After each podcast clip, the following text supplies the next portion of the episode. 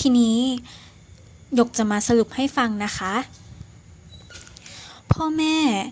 เป็นบุคคลที่สำคัญที่สุดสำหรับลูก และมีอิทธิพล ต่อการพัฒนาทางด้านบุคลิกภาพของลูก ดังนั้น พ่อแม่ต้องการให้ลูกเป็นอย่างไร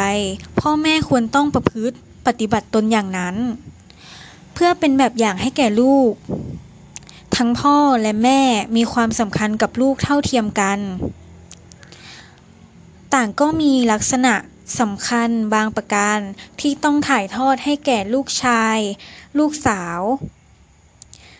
เพื่อให้เป็นไปตามบทบาททางเพศที่เหมาะสมจากไหน ทั้งพ่อและแม่ ต้องทำบทบาทและหน้าที่อื่น ๆ ในความเป็นพ่อเป็นแม่ เช่น มีเจตนาที่ดีต่อลูก ตอบสนองความต้องการ ถ่ายทอดวัฒนธรรมประเพณีที่ดีงาม ปลูกฝังจิตคติที่ดี ส่งเสริม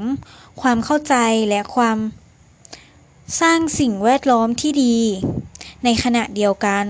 ต้องระวัดระวังในการทำหน้าที่ของพ่อแม่ด้วยเช่นกัน พ่อแม่ต้องมีคุณลักษณะที่ยอมรับลูก คือ ให้ความสนใจ และรักลูกในทางที่ถูกที่ควร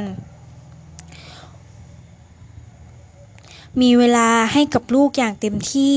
มีความยืดหยุ่นบ้าง และมีท่าทีที่อบอุ่น ด้วยความรักความเข้าใจ สิ่งเหล่านี้เป็นวิธีการอบรมเลี้ยงดูที่เหมาะสมของพ่อแม่ ในการที่จะพัฒนาบุคลิกภาพ ให้เด็กเป็นบุคคลที่มีความ รับผิดชอบสูง ปรับตัวได้ดี มีความมั่นใจในตนเอง เรียนรู้ได้เร็ว แก้ปัญหาต่างๆได้ มีความมั่นคงทางอารมณ์ และมีความภาคภูมิใจในตนเอง รู้สึกว่าตนเองมีค่า คุณสมบัติดังกล่าวนี้